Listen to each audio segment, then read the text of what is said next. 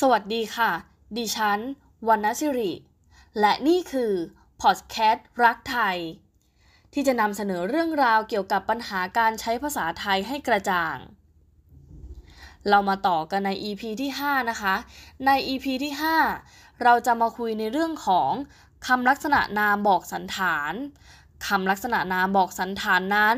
หมายถึงรูปลักษณะรูปร่างของบุคคลสัตว์สิ่งของต่างๆและธรรมชาติเพื่อให้คำนั้นมีความชัดเจนมากยิ่งขึ้นเช่นคำลักษณะนามที่เราใช้กับสิ่งที่มีทรงกลมเช่นแหวนหรือกำไล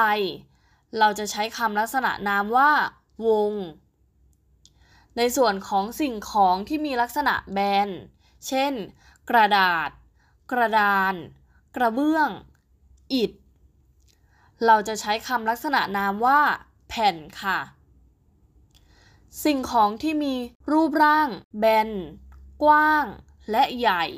เช่นผ้าเสื่อพรมเราจะใช้คำลักษณะนามว่าผืนในส่วนของสิ่งของที่ทึบหนามีรูปร่างยาวเช่นเหล็กตะกั่วเราจะใช้คำลักษณะนามว่าแท่งค่ะกลมยาวมีป้องขั้นเราจะใช้คำลักษณะนามว่าลำค่ะ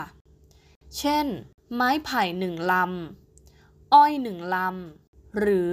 เรือหนึ่งลำนั่นเองค่ะส่วนสิ่งของที่มีลักษณะเป็นเส้นเล็กและยาวเช่นเชือกด้ายลวดเราจะใช้คำลักษณะนามว่าเส้นค่ะและนี่ก็จบไปแล้วนะคะกับเรื่องของคำลักษณะนามบอกสันฐานใน อี พี ที่ห้าฝากติดตามพอดแคสต์รักไทยใน อี พี ต่อไปกับดิฉันวรรณศิริ